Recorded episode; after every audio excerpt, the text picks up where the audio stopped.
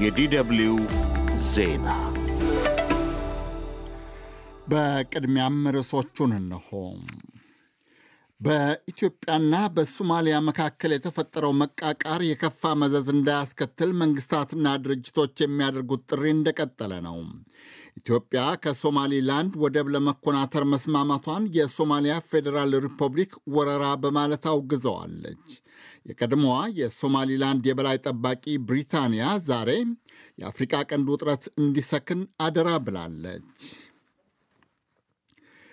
የሊባኖሱ ደፍጣ ተዋጊ ቡድን ሂዝቦላህ እስራኤልን ለማጥቃት እየዛተ ነው።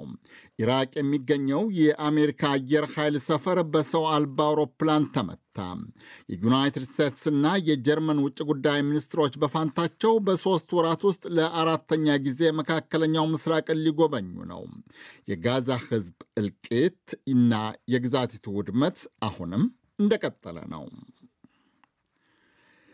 ዩናይትድ ስቴትስና ቻይና ከመሻኮት ይልቅ አንዳቸው ከሌላቸው ጋር ተግባብተው መስራት እንዳለባቸው የቻይና ውጭ ጉዳይ ሚኒስትር መከሩ። ውጭ ጉዳይ ሚኒስትር ዋንጊዬ ዛሬ እንዳሉት የቻይና አሜሪካ መግባባት ለሁለቱ ሀገራት ብቻ ሳይሆን ለተቀረው ዓለምም ምትክ የሌለው አማራጭ ነው። ዜናው በዝርዝርም በኢትዮጵያና በሶማሊያ መካከል ሰሞኑን የተፈጠረው ውጥረት የከፋ መዘዝ እንዳያስከትል መንግስታትና ድርጅቶች የሚያደርጉት ጥሪ እንደቀጠለ ነው።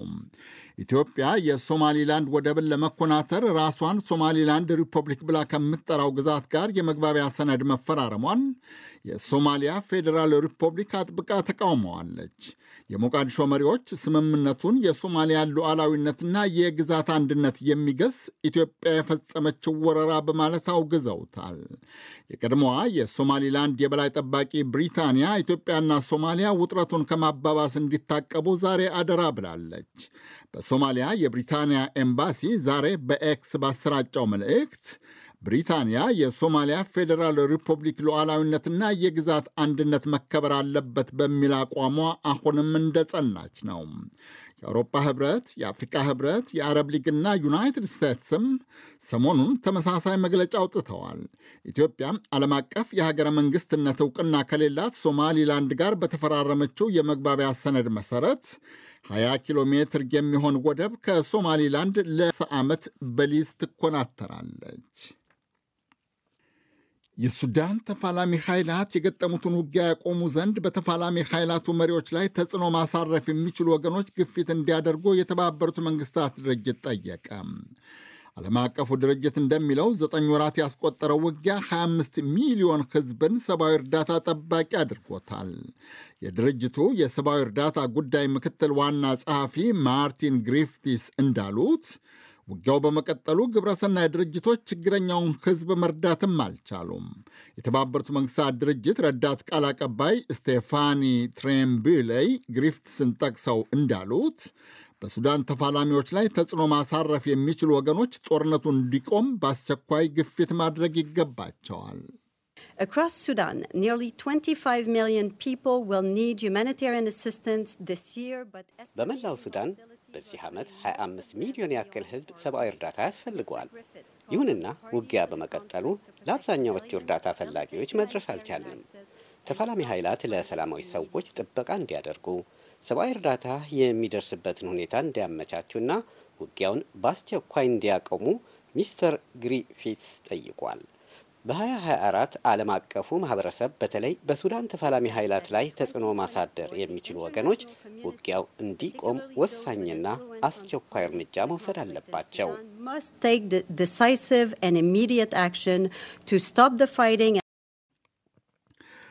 ዘጠኝ ወራት ባስቆጠረው ውጊያ ከ12 ሺህ በላይ ሰዎች ተገድለዋል። በ10 ሺህ የሚቆጠሩ ቆስለዋል። ከአምስት ሚሊዮን በላይ የሱዳን ሕዝብ አንድም ተሰዷል አሊያም ተፈናቅሏል። ሱዳን ወታደራዊ ገዢ ጀኔራል አብዱልፈታህ አልቡርሃንና ዋና ተቀናቃኛቸው የሱዳን ፈጥኖ ደራሽ ጦር አዛዥ ጀኔራል መሐመድ ሐምዳን ዳግሎ ወይም ሐሚቲ ተኩስ ለማቆም በኢጋድ ሸምጋይነት ተገናኝተው ይነጋገራሉ ተብሎ ነበረ። እስካሁን ግን ውይይቱ አልተደረገም። ጀኔራል ዳግሎ ሰሞኑን ዩጋንዳ፣ ኢትዮጵያ፣ ኬንያ፣ ጅቡቲና ደቡብ አፍሪቃን ጎብኝተዋል። በየደረሱበት ለድርድር ዝግጁ መሆናቸውን እያስታወቁም ነው። ይህ ዶች ቬለ ነው። የሊባኖስ ደፈጣ ተዋጊ ቡድን ሂዝቦላህ እስራኤል ቤይሩት ሊባኖስ ውስጥ የፍልስጤሙን ደፈጣ ተዋጊ ቡድን የሐማስን ከፍተኛ ባለሥልጣን መግደሏን ለመበቀል በእስራኤል ላይ ከፍተኛ አጸፋ ጥቃት እንደሚከፍት በድጋሚ ዛተ። በኢራን ይደገፋል የሚባለው የሂዝቦላህ መሪ ሐሰን ነስሩላህ ቡድናቸው የከፈተው ወታደራዊ ዘመቻ እስራኤል በኃይል የያዘቻቸውን የሊባኖስ ግዛቶች ነፃ ለማውጣት ታሪካዊ አጋጣሚ ብለውታል። ኢራቅ ውስጥ የሸመቁ በኢራን ይደገፋሉ የሚባሉ ታጣቂዎች ደግሞ ዩናይትድ ስቴትስን ከአካባቢው ለማስወጣት ጥቃት መክፈት እንዳለባቸው ነስረላህ አሳስበዋል። ኢራቅ ውስጥ አልሐሪሪ በሚባለው ስፍራ የሚገኘው የዩናይትድ ስቴትስ አየር ኃይል ጦር ሰፈር ዛሬ ከቀትር በኋላ በሰው አልባ አውሮፕላን ወይም ድሮን መመታቱ ተዘግቧል። ስለደረሰ ጉዳት ግን የተባለ ነገር የለም። መርስክ የተባለው ግዙፍ የሸቀጥ አመላላሽ ድርጅት የየመን ሆቲ ሚሊሻዎች የሚያደርሱትን ጥቃት በመፍራት መርከቦቹ በቀይ ባህር ላይ እንዳይቀዝፉ አግዷል። እስራኤል በጋዛ ሰርጥ ሕዝብ ላይ የምታደርሰው ግፍ የሶሪያና የሊባኖስን ድንበሮች እየተሻገረች ትፈጽመዋለች ከተባሉት ግድያዎች ጋር በመያያዙ በወቅቱ አሁን ዩናይትድ ስቴትስና ጀርመንን እጅግ ያሳሰበ መስሏል።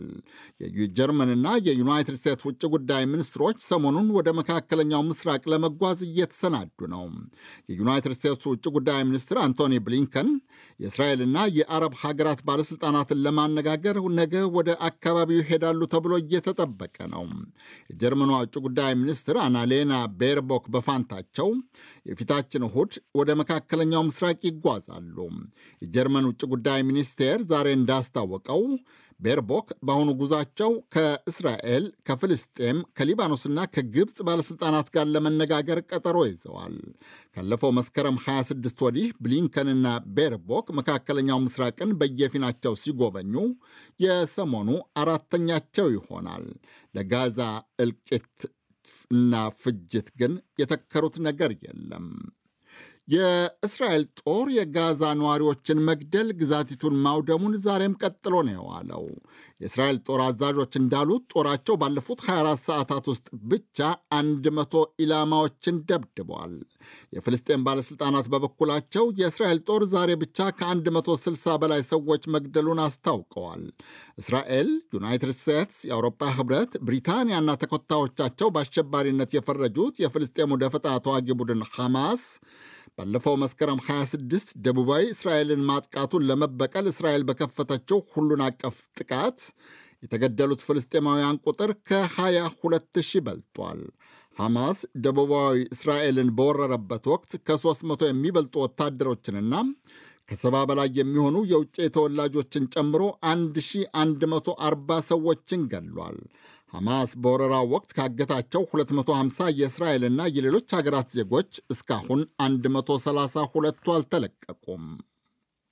ቻይናና ዩናይትድ ስቴትስ አንዳቸው ሌላቸውን ለመተካት ከመሻማት ይልቅ መግባባትን ለማዳበር መጣር እንዳለባቸው የቻይና ውጭ ጉዳይ ሚኒስትር ዋንግ ዩ መከሩ። ምጣኔ ሀብቷ እየጠረቃ ቴክኖሎጂዋ እየመጠቀ ዓለም አቀፍ ተጽዕኖዋም እየበረታ የመጣው ቻይና በአጭር ጊዜ ውስጥ ዩናይትድ ስቴትስን ተክታ የዓለም ልዕለ ሀያል ሀገር ትሆናለች ተብሎ በሰፊው ይነገራል። ዋንግ ዋሽንግተንና ቤጂንግ ዲፕሎማሲያዊ ግንኙነት የመሠረቱበትን 45ኛ ዓመት ምክንያት በማድረግ ዛሬ በሰጡት መግለጫ ግን መላምቱን አልተቀበሉትም።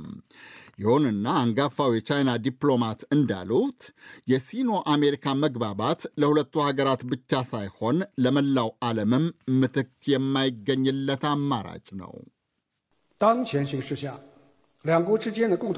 አሁን ባለው ሁኔታ የሁለት ሀገራት የጋራ ፍላጎት ያነሰ ሳይሆን የበዛ ነው። በሁለት ሀገራት መካከል ያለው ትብብር እየከሰመ ሳይሆን እየዳበረ ነው። የቻይና ዩናይትድ ስቴትስ ግንኙነት ለሁለቱ ሀገራት ብቻ ሳይሆን ለዓለምም ቢሆን ከምር መያዝ ያለበት የግዴታ ጥያቄ እንጂ ምትክ የሚገኝለት አማራጭ አይደለም።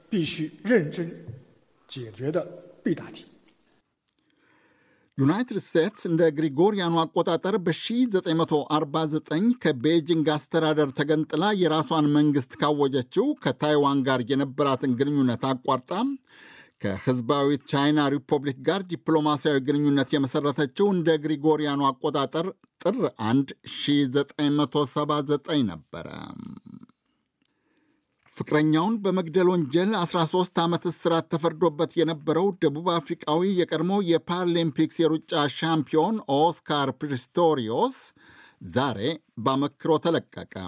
ሁለቱንም እግሮቹን ያጣው አትሌት የ29 ዓመት ወጣት የሕግ ምሩቅና ሞዴል የነበረች ፍቅረኛውን ሬቫ ስቲንካምፕን መኖሪያ ቤት ውስጥ በአራት ጥይት ደብድቦ የገደላት እንደ ግሪጎሪያኑ አቆጣጠር በ2013 በቫላንታይን ወይም የፍቅረኞች ቀን ነበረ። ፒስቶሪዮስ ፍቅረኛውን መግደሉ ክህደቱና አራት ዓመት የፈጀው የፍርድ ቤት ሙግት የዓለም መገናኛ ዘዴዎች ትልቅ ርዕስ ሆኖ ነበረ። ፒስቶሪዮስ ሽጉጥ ባርቆብኝ እንጂ ፍቅረኛዬን አልገደልኩም በማለት ሲከራከርም ነበረ።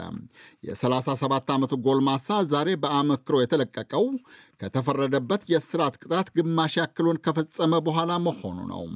የደቡብ አፍሪቃ የጸባይ ማረሚያ አገልግሎት አትሌቱ ከእስር ተፈቶ መኖሪያ ቤቱ መግባቱን አረጋግጧል። ይሁንና ልዩ ፍቃድ ካላገኘ በስተቀር ለመገናኛ ዘዴዎች መግለጫ መስጠት፣ ፊልምና ፎቶግራፍ መነሳትም ሆነ ካለበት አካባቢ ርቆ መጓዝ አይችልም። ይህ ዶቸ ቬለ ነው።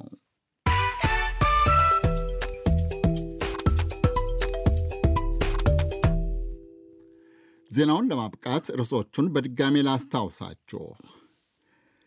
በኢትዮጵያና በሶማሊያ መካከል የተፈጠረው መቃቃር የከፋ መዘዝ እንዳያስከትል መንግስታትና ድርጅቶች የሚያደርጉት ጥሪ አሁንም እንደቀጠለ ነው። ኢትዮጵያ ከሶማሊላንድ ወደብ ለመኮናተር መስማማቷን የሶማሊያ ፌዴራል ሪፐብሊክ ወረራ በማለት አውግዘዋለች። የቀድሞዋ የሶማሊላንድ የበላይ ጠባቂ ብሪታንያ ዛሬ የአፍሪቃ ቀንድ ውጥረት እንዲሰክን አደራ ብላለች። የሊባኖሱ ደፈጣ ተዋጊ ቡድን ሕዝቦላህ እስራኤልን ለማጥቃት እየዛተ ነው። ኢራቅ የሚገኘው የአሜሪካ አየር ኃይል ሰፈር በሰው አልባ አውሮፕላን ተመቷል። የዩናይትድ ስቴትስና የጀርመን ውጭ ጉዳይ ሚኒስትሮች ደግሞ በሦስት ወራት ውስጥ ለአራተኛ ጊዜ ወደ መካከለኛው ምስራቅ ሊጓዙ ነው። የጋዛ ሕዝብ እልቂትና የግዛቲቱ ውድመትም ዛሬም እንደቀጠለ ነው። ዩናይትድ ስቴትስና ቻይና ከመሻኮት ይልቅ አንዳቸው ከሌላቸው ጋር ተግባብተው መስራት እንዳለባቸው የቻይና ውጭ ጉዳይ ሚኒስትር አሳሰቡ። ውጭ ጉዳይ ሚኒስትር ዋንጊ ዛሬ እንዳሉት የቻይና አሜሪካ መግባባት ለሁለቱ ሀገራት ብቻ ሳይሆን ለተቀረው ዓለምም ምትክ የሌለው አማራጭ ነው። የዜናው መልእክት የእስካሁኑ ነበር።